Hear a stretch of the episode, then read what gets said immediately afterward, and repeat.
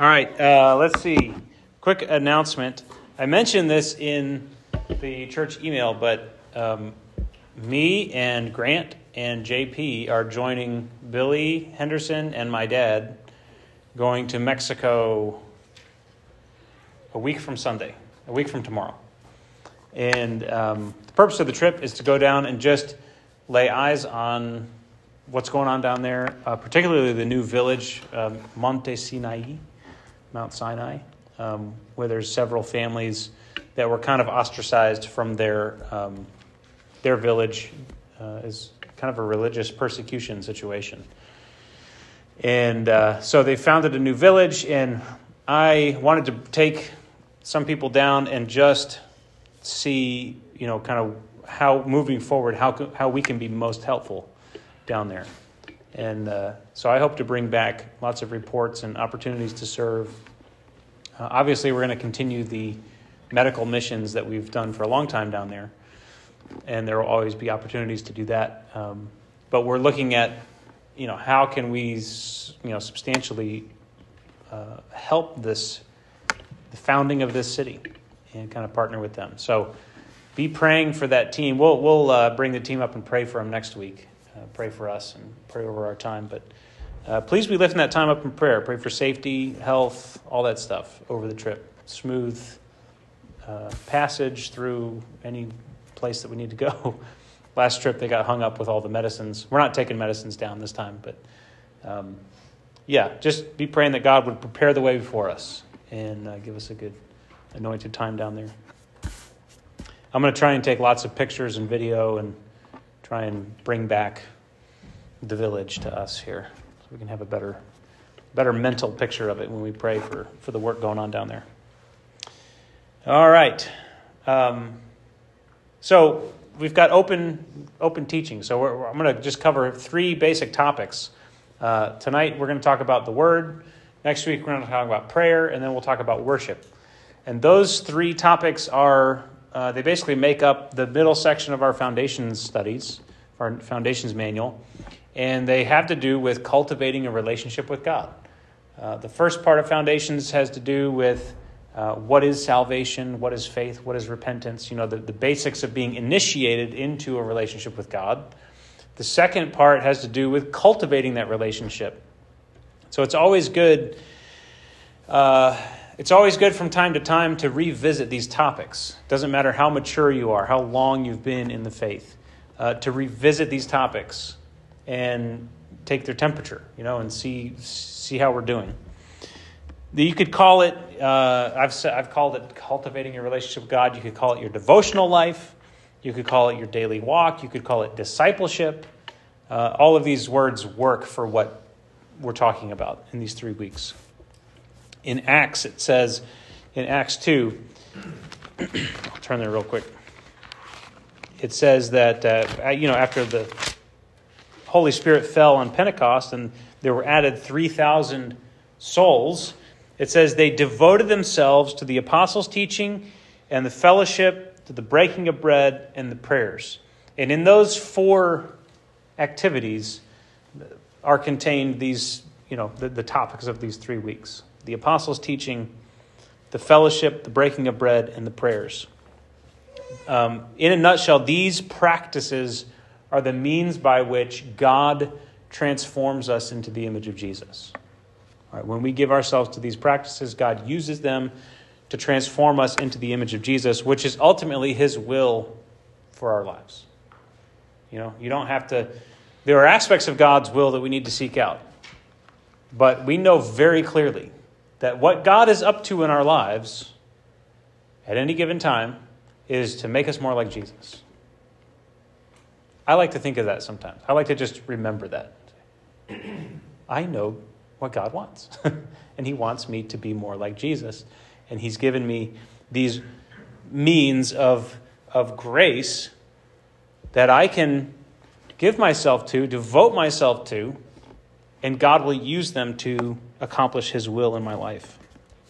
So this is not just for new or young believers. Um, these are practices that we should be continually cultivating. They are, to use the agrarian metaphor that Scripture uses so often. We'll come back to it at the end. Um, these are like a garden. These practices are like a garden, and we need to be continually cultivating this garden, weeding this garden, tending to it diligently so that it can produce the kind of fruit that uh, God intends it to produce in our lives. I want to just open and kind of set the tone for uh, tonight by reading Psalm one, and uh, then we'll pray and say a couple things about the written word of God. Psalm one, "Blessed is the man who walks not in the counsel of the wicked, nor stands in the way of sinners, nor sits in the seat of scoffers, but his delight is in the law of the Lord, and on his law he meditates day and night. He is like a tree planted by streams of water that yields its fruit in its season. Its leaf does not wither. In all that he does, he prospers. The wicked are not so, but are like chaff that the wind drives away. Therefore, the wicked will not stand in the judgment, nor sinners in the congregation of the righteous. For the Lord knows the way of the righteous, but the way of the wicked will perish." Father, I pray that you would encourage us tonight, that you would equip your church uh, to give ourselves to those practices that you've ordained in your word, the means of, of grace in our lives. Lord, help us to, to see them for what they are, Lord, to see them for the gift that they are. Particularly, Lord, I pray that you would open our eyes to understand the, the treasure that is the written word that has come down to us in the form of Uh, the Bible. Lord, I pray that you you do more than just instruct us tonight, that you would uh, bring us close to your heart. In Jesus' name, amen. Um, what is the Bible? How do, how do you answer that question? How do you answer the question, what is the Bible? How would you answer that question, Annabelle? Somebody asked you, what is the Bible? Of God-inspired writings that God has given us to look back on to see when everything else is kind of crazy. Like, what actually does he want us? Like, not what did somebody tell you, or do you feel like, but like, what is, what did he, what does he actually want for you? Yeah. It's a, it's a collection of, of God, God-inspired writings. Yeah. How would you, anybody else, how would you answer the question, what is the Bible? God's heart and intention towards man and man's various responses to the heart and intention. Yeah. Yeah. I think if I were to, to give you a good answer to, to work with to that question, and this is kind of what we'll unpack, it's the written word of God. The written word of God. Um, it's not, we, we call it the word all the time, and it it calls itself the word.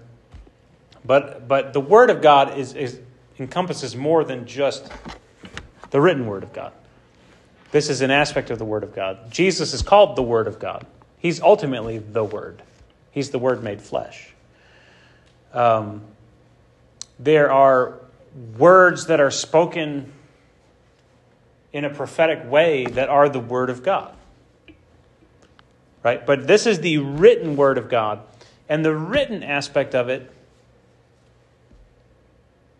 is very important because it's it's written. It has been said. Right? Jesus said, "It is written." And he referred back to something that had been written down for a long time. And the fact that it is the written word of God means that it carries an extra measure of authority. It's been written, it's been inspired. It was inspired and written, and it's been preserved, and it's been handed to us. And it carries an authority beyond what any random prophetic person would come in here and say, "This, thus says the Lord."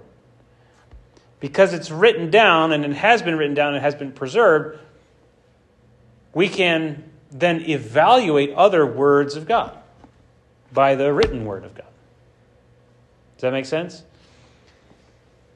The other really cool thing about it being the written word of God is that it persists. It doesn't change. And people say, you know, the Bible is corrupt. You know, how can we even possibly know? But just believe me, trust me, it is miraculously well preserved. The Bible, the written word of God. It is by far the most meticulously preserved ancient text that we have. Does that make sense? Uh, nobody doubts that somebody named Homer wrote the Odyssey. But you get a lot of people who, you know, will get in there and, oh, I don't know about this this scripture thing, and I don't know about which which books. And someone just sat around and decided which books would be in it. It's no, that's not how it happened. It's a very, very trustworthy process by which we got uh, what we call the Bible. All right? What is the Word of God? It is the way, it, it the Word of God, the written Word of God, is the record of God's revelation of himself. All right? It is the record of God's revelation of himself to mankind. It is recorded revelation. All right? We just came out of a study of Revelation.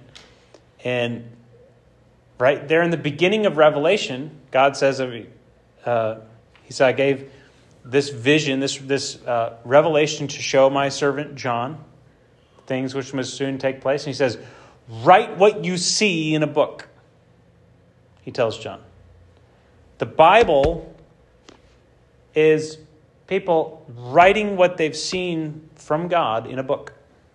Write what you've seen in a book. Moses went up on Mount Sinai, and when God was establishing his covenant, a significant moment in Scripture, one of the most significant moments in Scripture, God coming down on Mount Sinai and delivering, entering into covenant with his people. The covenant of the law is when he gave them the law. And he, it says that Moses received two tablets and they were written with the finger of God. They were the written word of God. And there's something about God's wisdom where he has, he has seen that we need something written down, right? It's it's it's not cultural. It's not Western. You know, it's it's way pre-Western civilization, right? Before we were, before we had libraries full of what we call books, God was writing his word down on tablets of stone to give to his people. What did they do with those? They put them in the Ark of the Covenant. They put them in like the the best, most sacred place that you could. The written word of God was one of three things in the Ark of the Covenant. But they took those stones, well, the second stones, the first stones, Moses took them, he threw them down because the people were already breaking the covenant. Um, that's another story. But he goes back up and he gets the he gets the written word of God again, and it's how to live. It's his will. And they put that in the inside the Ark of the Covenant. This is the place where God would come and meet with his people. And right in the little compartment under the throne of the earthly throne of God is his written word. And so the written word of God has always, has always played a significant role in the life of God's people. He has desired to reveal himself. One of the primary ways that he's revealed himself is by delivering a word to be written down and kept at the center of the people of God. And every time you see, every time you see revival happen, it involves the written word of God. You know, I think of Josiah, right? When when the kingdom was just on the decline, right? And they go, they're rummaging around the temple and they find the word of God, the written word of God. And they read it and they go, oh my goodness. And they're cut to the heart. And he institutes all sorts of reforms in response to what he found written on a scroll. All right, so the written word of God is what we have in the Bible. We have it. They had it in uh, Torah, right? That was the primary, particularly the book of Deuteronomy would have been kind of the, the heart of the law.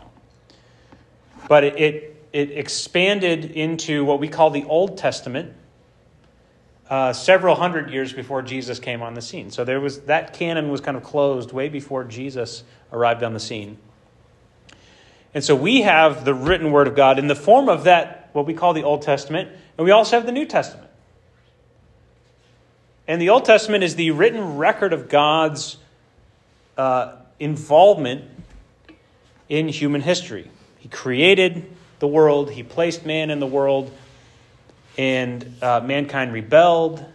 And it's the story of how he entered into, into special kinds of relationships called covenants, through which he was going to redeem mankind and undo the destruction and death that the rebellion had had uh, ushered into the world. So the Old Testament is the definitive written record of his acts in human history from creation onward. The New Testament is the apostolic and authoritative record of Jesus' life and death, resurrection, and ascension. And it's also the definitive set of teachings on how Jesus has accomplished everything that the Old Testament was revealing about the will of God. Okay, so one, it's it's not old and new, like we, we get rid of the old to do the new. This is why one of the reasons that neglecting the Old Testament is so ridiculous, because the New Testament is basically about how the Old Testament was fulfilled in Jesus. That's the story of the New Testament. How the Old Testament was fulfilled in Jesus. And, and you can't really understand the significance of the story if you don't know what he's fulfilling. Right? I mean, you can't get you can't get one verse into the New Testament without just confronting face to face the story of the Old Testament. Right? The book of the genealogy of Jesus Christ. And then he runs through all of the... That's how it starts. All right, so the New Testament is the record of Jesus' life, and it's important that it's apostolic because it is written by the ones that Jesus commissioned to teach people about who he was and what he said. He specifically anointed his apostles to be the ones through which we would learn about who he is. All right, so there are historians that can tell us about this guy named Jesus in the first century A D. And then there's the apostolic record. Right, and, and academia likes to equate those two. Like you've got, you've got these historic texts and these historic texts, and they all give us kind of this jumbled picture. No, no, no. For us, the texts of, of the New Testament are far more. I mean, they are holy writing. They are direct from God. They are inspired by the Holy Spirit, unlike other history. Now, they contain history, but they are something far more special and authoritative than other works of history because they carry the apostolic authority that Jesus commissioned his, his uh, apostles with. It's one of the it's one of the criteria of the canon of the New Testament is being affiliated and associated and endorsed by apostles, apostolic authority. Paul's letters are authoritative. They weren't the only letters being passed around, but they are authoritative letters because he was a specifically chosen apostle to the Gentiles, attested to and affirmed by the Jesus' apostles. Right? In no uncertain terms, Paul was affirmed as the apostle to the Gentiles by Peter, by James. And so the authority that the New Testament carries is, is authority that we submit ourselves to. Right? When it says that they devoted themselves to the apostles' teaching, the way that we do that is we devote ourselves to the teachings of the New Testament. And we learn them, and we see what they say about... We see how they add to and explain... And, and bring to a culmination the written word of God.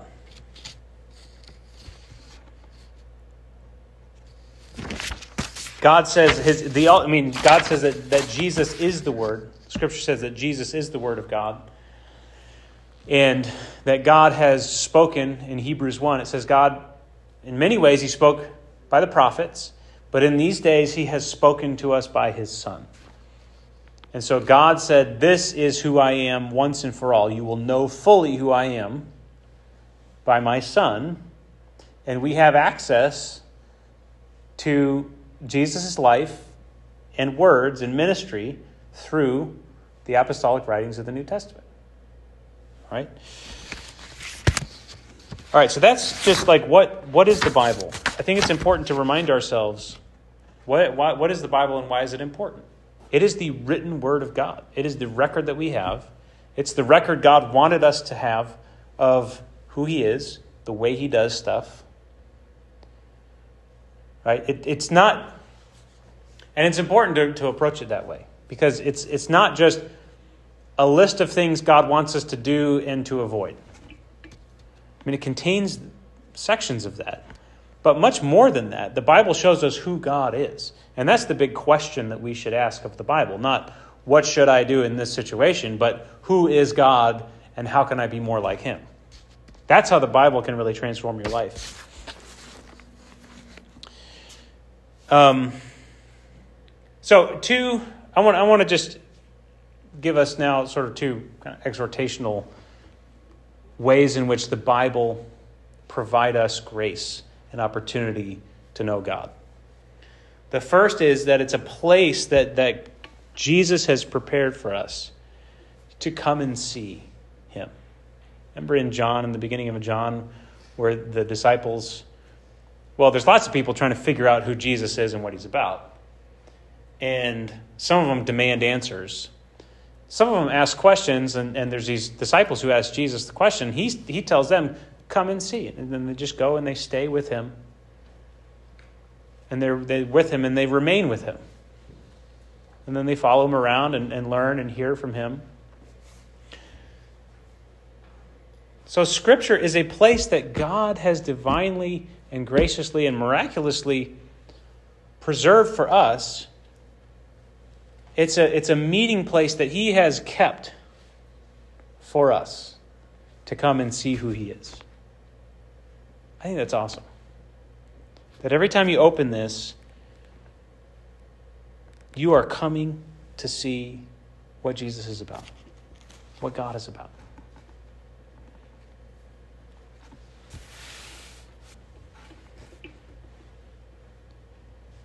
Our posture in coming toward the Word is everything. There's a lot of people open the Bible. There's a lot of people who dissect the Bible. There's a lot of people who study the Bible. There's a lot of people who make a living teaching the Bible, teaching theology, and all different kinds of ways of approaching the Bible. But the way that God wants us, wants everybody to approach the Bible,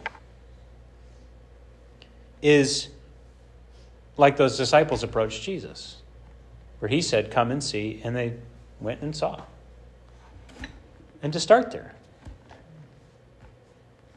There's a principle in Scripture, all through Scripture, it says God opposes the proud and gives grace to the humble. If we humbly receive that this is one of the primary ways that God has given us to know him, we will come to this like we're approaching an appointment with someone very important who has given us graciously a, a huge slot of time to just come and learn from them. Right? If somebody who's the best in whatever field that you're in has said, you know, come spend a week with me. I'll train you in in the way that, that I'll, I'll let you into my life. I'll let you into my world. I'll show you how I do things. I'll give you a little, you know, how here's how I got here. Here's how I got here. Here's how I made it to the top, you know. The best of who, of whatever it is that you would want to do, you know, who's the, who's the best cellist? Who who who would like, if you got to spend a week with them, just you and them? Yo-Yo Ma, no. But imagine, I mean, it just it just opened up, and you got okay. Whoa, I have this opportunity now. You know, uh, Will Theo Epstein calls you, and he goes, I really want to show you how to run a baseball club. I want to give you all the tips and tricks, scouting, training, development, business, all that thing. I want. I, he, he's built several World Series teams. I'm going to just give you a week. Will, you got a week. Right? Come and just hang out. You wouldn't enter that time like, I don't know about this. Who does this guy think he is? You also wouldn't enter that time like, man, when is this going to be? When's this going to be over? Right, you would soak and squeeze and write down everything that you could during that time, right? That's what the scripture is. Except we don't just have a week. We have however much time we'll give it. And we can always come to the word and just, you'll never get to the bottom of it. You'll never learn it all. And it's always there. We have unparalleled access to the word in America. You know, I was thinking of bringing all the Bibles that I have in my house. And I I didn't, because it was going to be too much work to carry them all. But I'm sure most of your homes have multiple Bibles.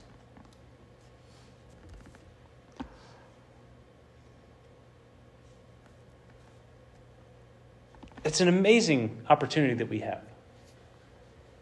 It's an audience with, it's a direct access to all the ways that God has interacted with his creation, his heart behind everything he does, the definitive statement about what really are his motives, right? We have access to all of that. It's amazing. So come and see, I think, is one important phrase that needs to be in our minds as we as we think about approaching the word. Do we do we come to see? Do we come to soak in and learn and be curious and be open to what God is revealing about himself? Because we can come and we can have all of our issues with the way that he chose to get this written down. And that, you know, it keeps us at a distance. And the thing is, we'll never really get to the bottom of some of those questions that irk us until we really do humble ourselves and say, God, first of all, thank you for writing this down. Can you help me figure this out? You know, and God gives grace to the humble. God gives grace to the humble person who really does want to know. But he opposes the proud. You know, if you got some issues with the way that God does stuff, you might not find some of the answers that you're looking for, right? People all the time were trying to corner Jesus, right? They took issue with the way that he did things. And he never really gave them what they wanted. You know, he just gave them more questions and more confusions, and then their minds were blown. Yeah. What?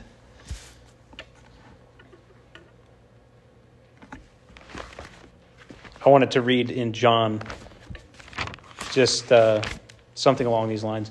John fourteen, uh, seven, verse fourteen. About the middle of the feast, Jesus went up into the temple and began teaching.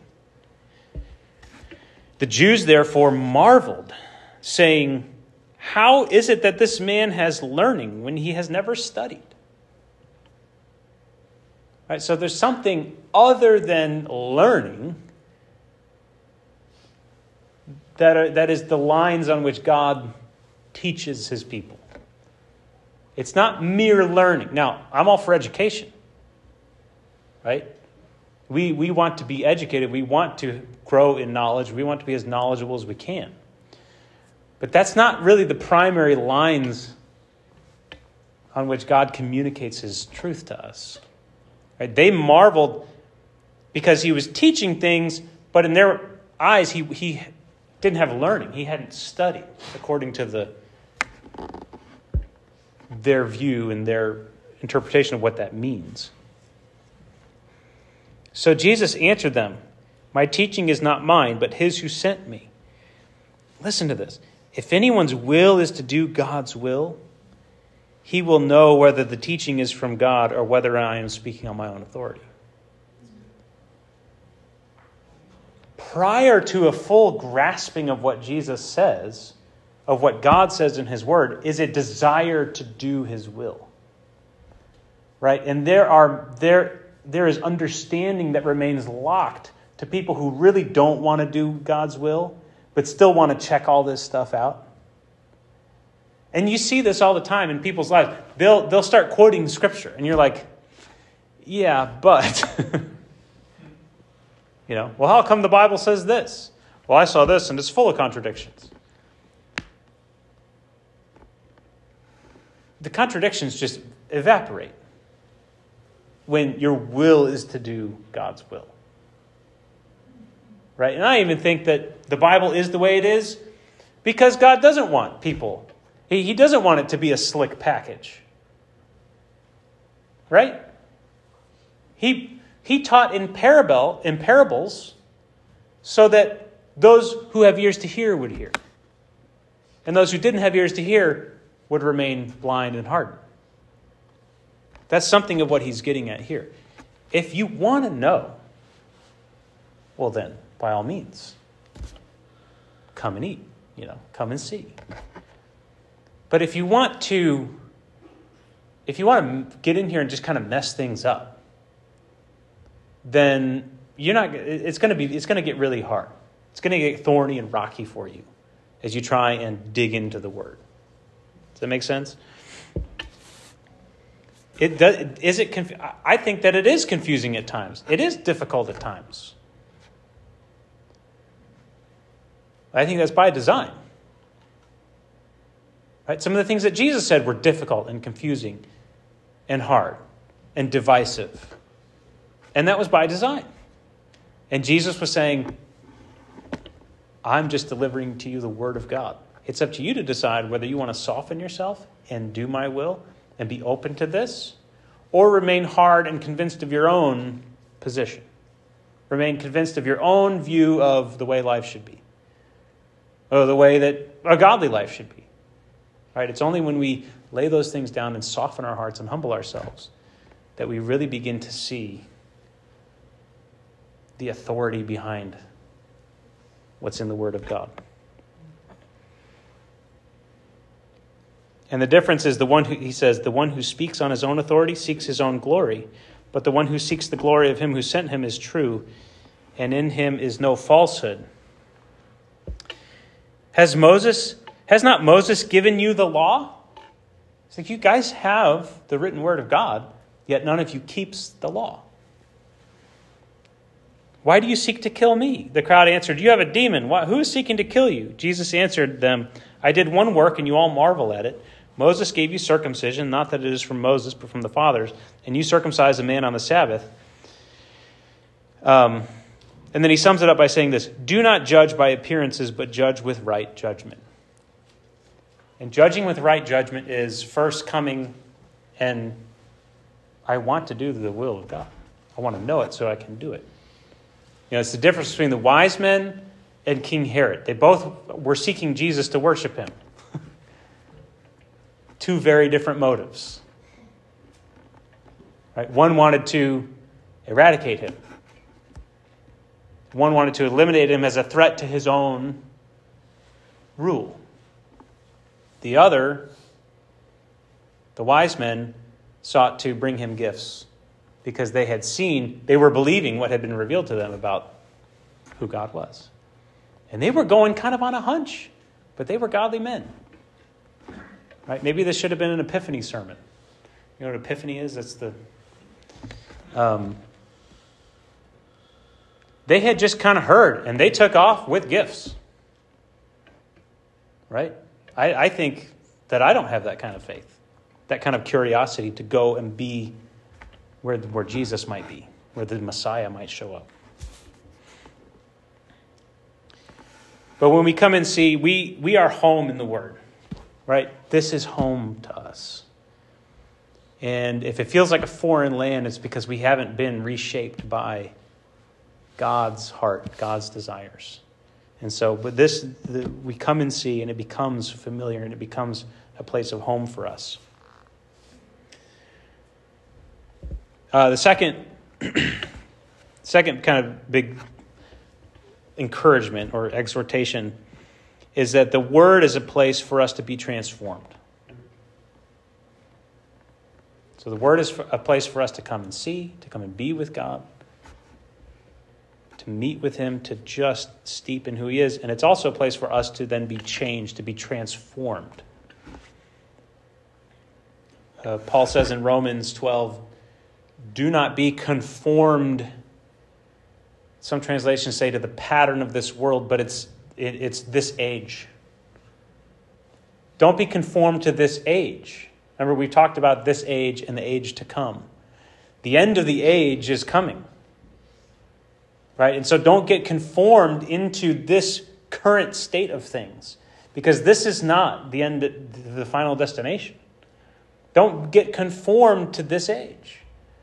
It's like when the when the Israelites were in Goshen. You know, they had a lot of stuff provided for them, but Joseph didn't want to be buried in Goshen. He wanted to be buried in the Promised Land. And as good as Goshen was, and it got really good, it wasn't home. And so we we don't want to put down roots and be shaped by our age. And and everything in the world tries to do it. But what instead we are to be transformed by the renewing of our mind. As we begin to think through things differently, our lives begin to look different. Right? The, the, this age has us thinking in a particular way. And when we come to Jesus, we are we are made anew. And we are given the mind of Jesus, the mind of Christ. Reading the Bible, studying the Bible, steeping in the Bible, meditating in the Bible, memorizing the Bible is one of the greatest mind-renewing activities you could ever partake in. Right? Our minds are messed up, and they continue to be more and more messed up. Right? This device here, devices that we carry in our pockets, are designed to hijack our minds. And they reshape them. They conform them in a particular way. Now, I love technology, all right? I'm not, this is not a Luddite sermon. But we have to be aware, in any age, we have to be aware of the ways in which that age wants to conform us into its pattern. Our current age wants to make us incapable of extended reflection, something that is necessary in the life of someone who wants to know God. Extended attention, right? I think of when the, the disciples went in the garden with Jesus, and he's like, could you guys not stay awake one hour? We can't stay focused one minute. I mean, I don't like, when I come to a red light, my, my hand reaches for my phone. Does that happen to any of you? Or like any sort of downtime is like, this gravity, you know. A lot of people have, have testified to similar things. Like this is not a this is not a, a, a Christian phenomenon. You can find lots of just even worldly thinkers who say something really weird is happening to our minds. But it's part of, it's the package of conforming to this age. And reading the Bible. Look, the Bible that was given to us, the Bible that God want us to, wanted us to have, can't be boi- can't be broken down into TikToks. It can't. I think they probably have tried. Somebody's, someone somewhere has tried to TikTok the Bible.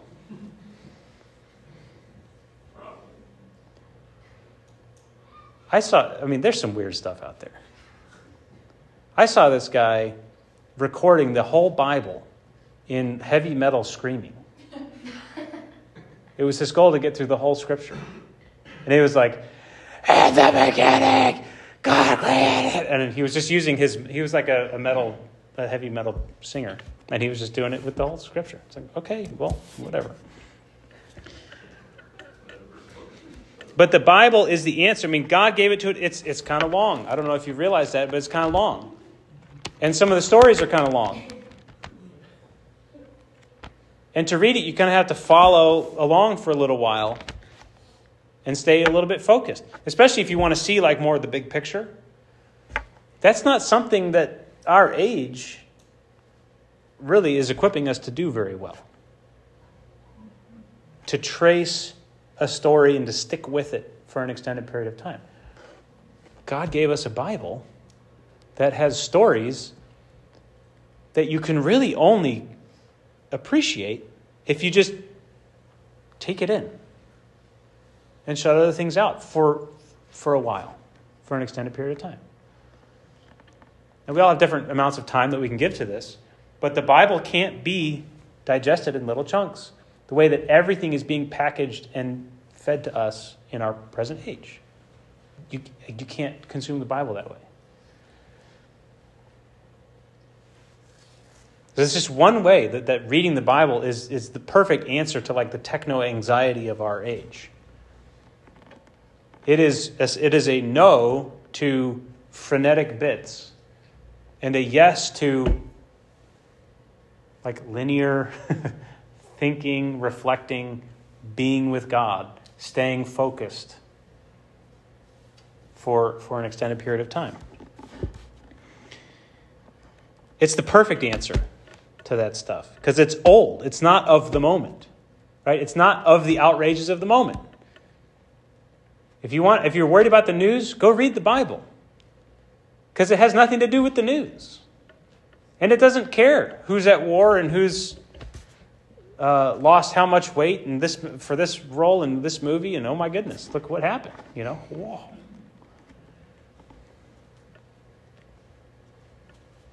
It's not of the moment. It's poetic.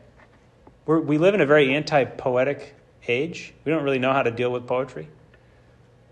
The, uh, I would say at least a third of the Bible is poetry. Right, we are inf- we are Wikipedia. You know, information. Give me the facts. Give me the information. Tell me what happens. The, and all the stories are about plot. You know, what happens next? What happens next? And that's that's as far as we get. The Bible's poetic. It doesn't care about plot in certain spots. It's about pictures. It's about images. That's not how we think. That's not how our age thinks. It's pre-modern. It's pre-enlightenment. It's pre-digital. It's pre-internet. Right? The Bible is the perfect life raft to, to grab onto in the in the current in our current age. Um, T S Eliot wrote a poem about the modern world, and he called it The Wasteland. And he says, and he, he the poem just kind of goes through this, it's almost like just different sound bites of Western civilization, like old books, new books, and, and pop culture, high culture. And it's just this mishmash of stuff. And he says, these fragments I have shored against my ruin. Right? He realized that the modern world was just basically eroding any sense of like human Uh, dignity that was left. And he said, these fragments I have shored against my ruin. Talking about the little bits of the tradition that had been handed down to him. Um, but the written word of God is quite a bit more significant than what he called a heap of broken images. This is a beautiful, massive, powerful monument to who God is. Not changing. It's unchanged. It's unaffected. It has stayed the same. Emily showed me uh, last night the picture of the uh, a picture of the oldest door in Europe, I think. There's this door, and I've, it's in England somewhere. I think it's in the Westminster Abbey. Yeah, they're listening in. Uh, yeah, well, there's some good things about this present age, you know, little bits of cool information. But it, it's it's a door from ten fifty-three. This oak door. I was like, yeah, yeah. Hogwarts, maybe? I don't know. Um, but I was just thinking about what that door has seen, and it's it's still doing its thing. Yeah, it's still there. It's still on its hinges. That door is, I mean, it's a thousand years old. A thousand years old, and this door has just been there. The door doesn't care who the prime minister is right now. The door doesn't care about whatever Prince William is saying about Prince Henry and all that stuff. That door simply does not care. And that door is going to be here a lot. The Bible is, is, is just so perfectly and refreshingly not of the moment. And we need that. We need to be plucked out of the fire that is consuming us and placed in safe haven. That's what Scripture is. It is a shelter for us. And unchained, we can go and shut that, shut this door, and it is just there between us and whatever's coming. That door has kept out a lot of different kinds of things. That's an amazing picture of what I think the Word of God is in our lives. It's just this old door,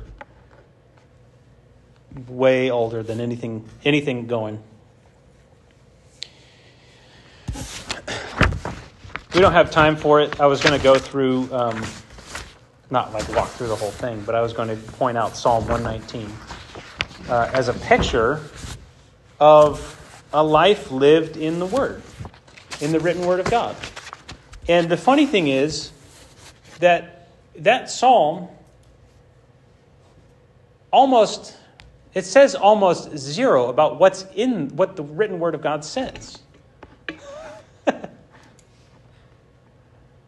It's all about what it does and why it's good and how I feel about it.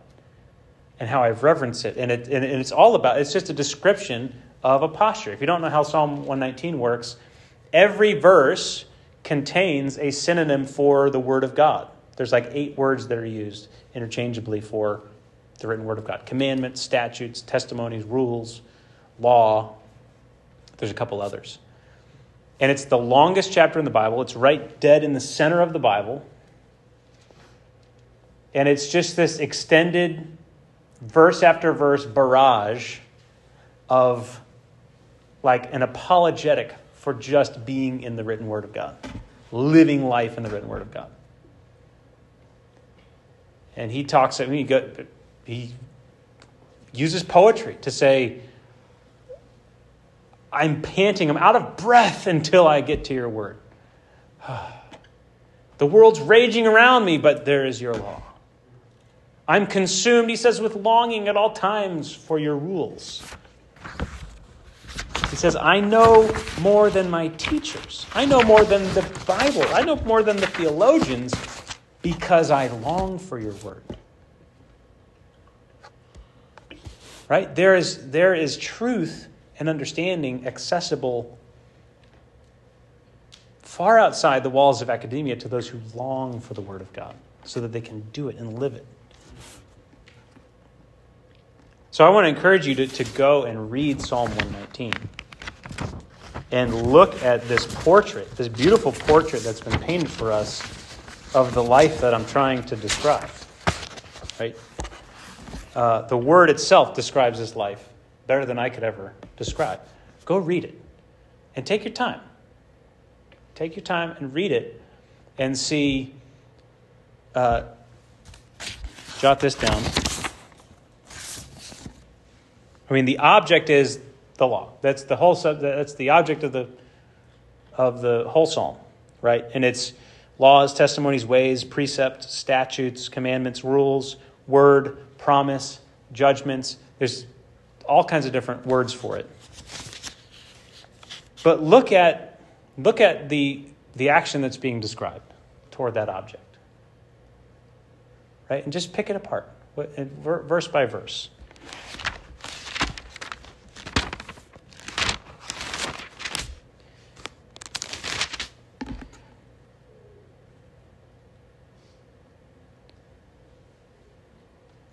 How can a young man keep his way pure?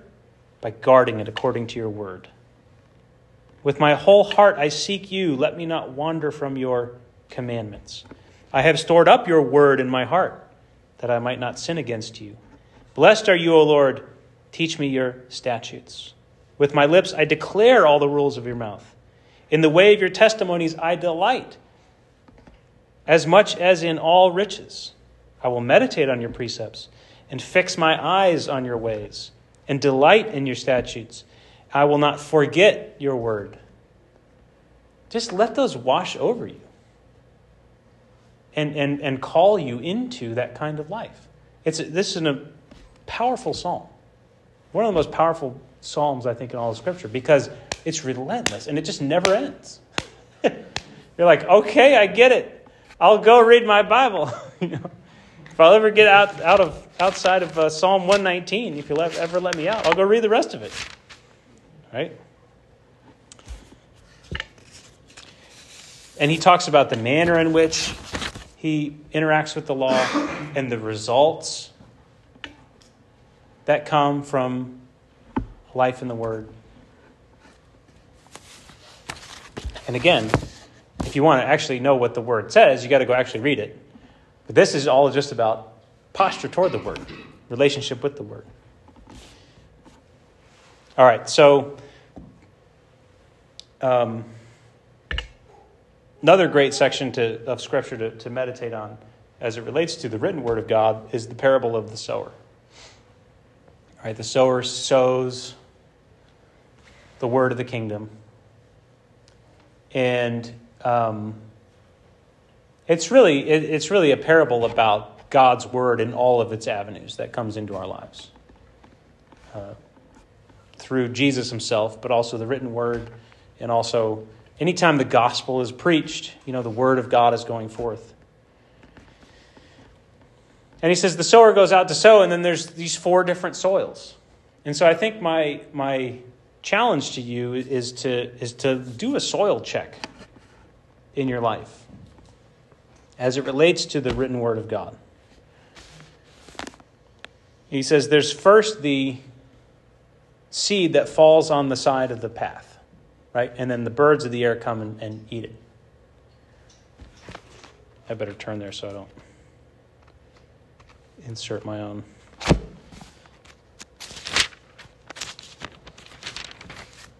Luke eight, I think, is where it is. Yeah. One of the places. The seed falls along the path, falls on uh, the rock, or in rocky soil. Some fell among thorns, some fell in good soil and grew and yielded a hundredfold. And so he says this, the seed is, verse eleven, now, the parable is this. The seed is the word of God. The ones along the path are those who have heard. Then the devil comes and takes away the word from their hearts, so that they may not believe and be saved.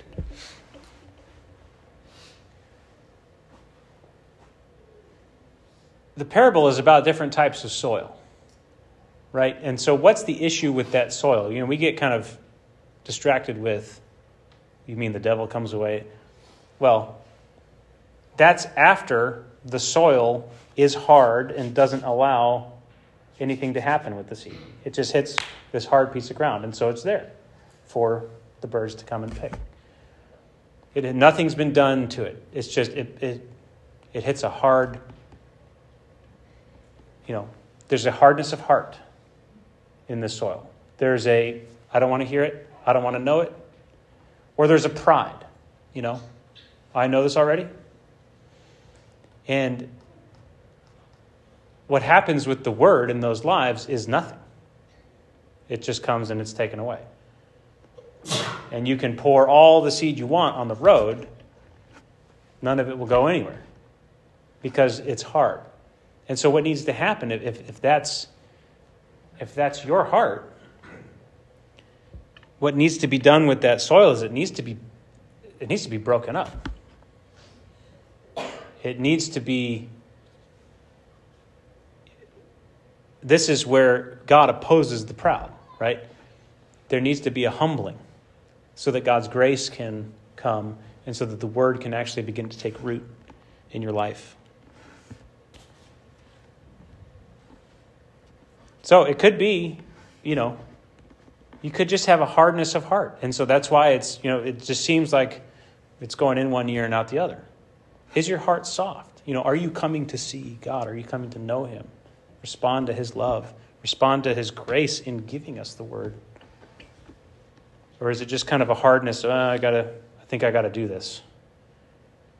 You know, we gotta break up the hardness and soften our heart toward God. uh, the next soil suffers from shallowness. It's rocky, and it says that it springs up, but there's no roots. The roots don't go down. And this is a need. You know, this this soil needs rocks to be cleared. It needs to it needs to have some more depth. Um, I would say that if if the soil of your heart is is shallow like this, if it's rocky like this, then what's needed is a deeper conviction of the radical change that God calls us to when we turn from our old life and enter into a walk with Jesus. It is a it's a rebirth. We have reoriented ourselves towards all of life. And it's not just one happy area, hey, the gospel addressed this need in my life. Yay! No, God was asking for all of myself to come and follow him, for me to leave everything behind.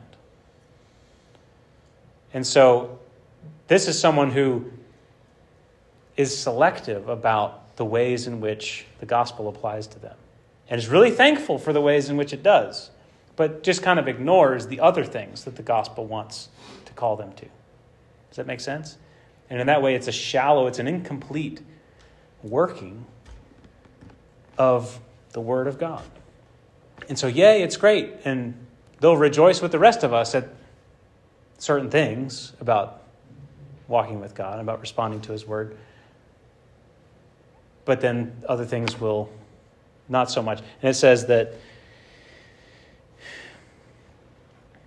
they believe for a while and in time of testing fall away. Right? When the challenge comes, when the hardship comes, when the cross comes, oh, I don't know if I signed up for this.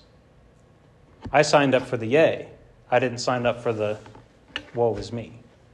Right? But the seed has to go all the way, and we need roots so that when the testing comes, we know, we know what the Word of God says. Then it says the seed fell among thorns. This is, a, I mean, this is always the challenging one for me. What fell among thorns is those who hear, but as they go on their way, they are choked by the cares and riches and pleasures of life, and the fruit does not mature. This is thorns. This is the this is the, the affliction of divided allegiance, divided attention. It's not a singular attention. And so, yes, we see it. We want to do it. But I got to take care of this, and I got to take care of this. Ooh, look, I like doing this. And there's a divided heart. And so the word just kind of hangs out, but it says it never matures. It never grows. It never goes anywhere. And the response in this kind of soil is you need pruning. You need pruning and weeding. Things need to be cut out. Things need to be removed that come in between you and real flourishing in response to the Word of God. Something's got your heart. Something is pulling your heart away from God. And you need to allow him to prune that out of your life. Come and take the weeds out and the thorns.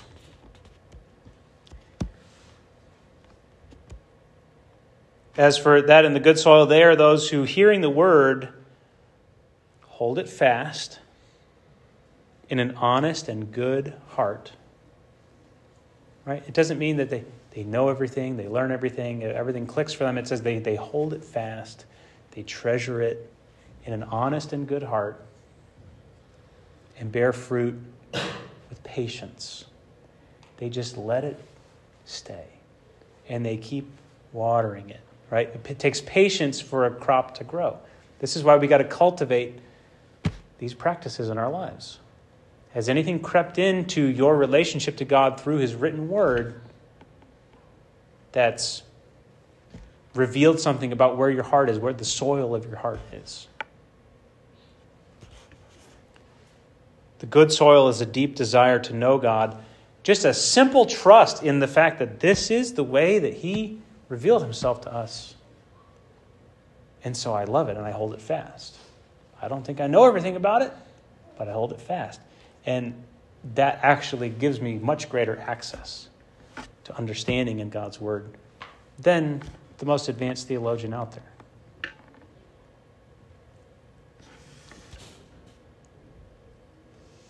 Here's the word of God. Hold it fast in an honest and good heart. I want to do this. I want to know God through his word. Whatever the cost. And persistence, patience. That's another key. You can't really have crops without patience.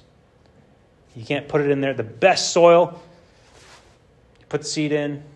It's all fertilized. It's, it's good. Right moisture level, right nutrient level. And then you just got to wait. And you got to wait. And you got to wait. And if a weed comes up, you got to pull it. And you got to wait some more, right? And so it's not always a every day is, whoa, oh my goodness, I'm just living in the Word, you know. Sometimes it's just, how's the soil? Looking good. Thank you, God, for your Word. Thank you. There's this thing pulling my heart. Lord, I lay that down at your feet. I want to know you. There's this thing that challenges my faith and this test coming up that I'm not sure about. Lord, let the roots go deep. I don't want the, chal- the, the trials of life to cause me to wither away. Keep me here. Just hold fast. Hold the word fast in an honest and good heart and bear fruit with patience. Amen?